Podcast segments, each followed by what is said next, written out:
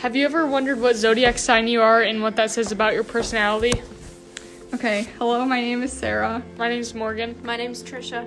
Okay, we're here to talk about the book Astrology by Kimberly Moon. Based on the name of the book, you kind of already get the gist of the topic, but if you don't, we're going to explain it. Our mission of our zine group is basically so people can learn more about ourselves, more about themselves through astrology. Um, we picked a few quotes from the book. One of the quotes is Nearly every astrology subsection has some sort of connection to the date of birth as a predictor of the individual. And we said that this quote did not fit with our mission and our zine topic, and this is because everyone already knows that astrology is based on the month you're born in.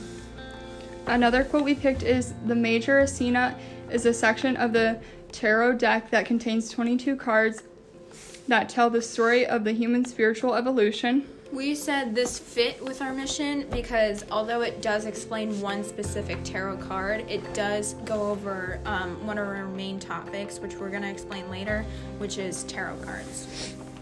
Um, so different aspects of the book include the zodiac signs, which was the first section, which was is basically um, what each person has a different sign um, based on what month you're born in and those tell different things about your personality and yourself. So, for example, like I'm like if you guys don't know, my name is Trisha, and I was born in January. So um, I was born on January 8th, which means um, that I am a Capricorn, and Capricorns are usually seen as ambitious. Um, so our next topic of the book would be numerology, and numerology. A lot of people don't really like look at this um, but it's actually very interesting because numerology is kind of like the science of numbers that correlate with letters in your name and the numbers in your birth date.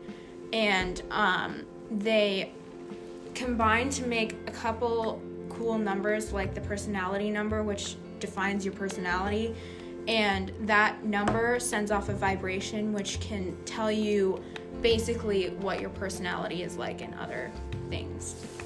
Okay, so tarot cards, the reason that you can read them like multiple times is because it's based off like the time in your life and what you're going through in certain situations. So your life is constantly changing. So in different situations, you might get a different tarot card. So I hope you guys know more about astrology and please read our zine written in the stars.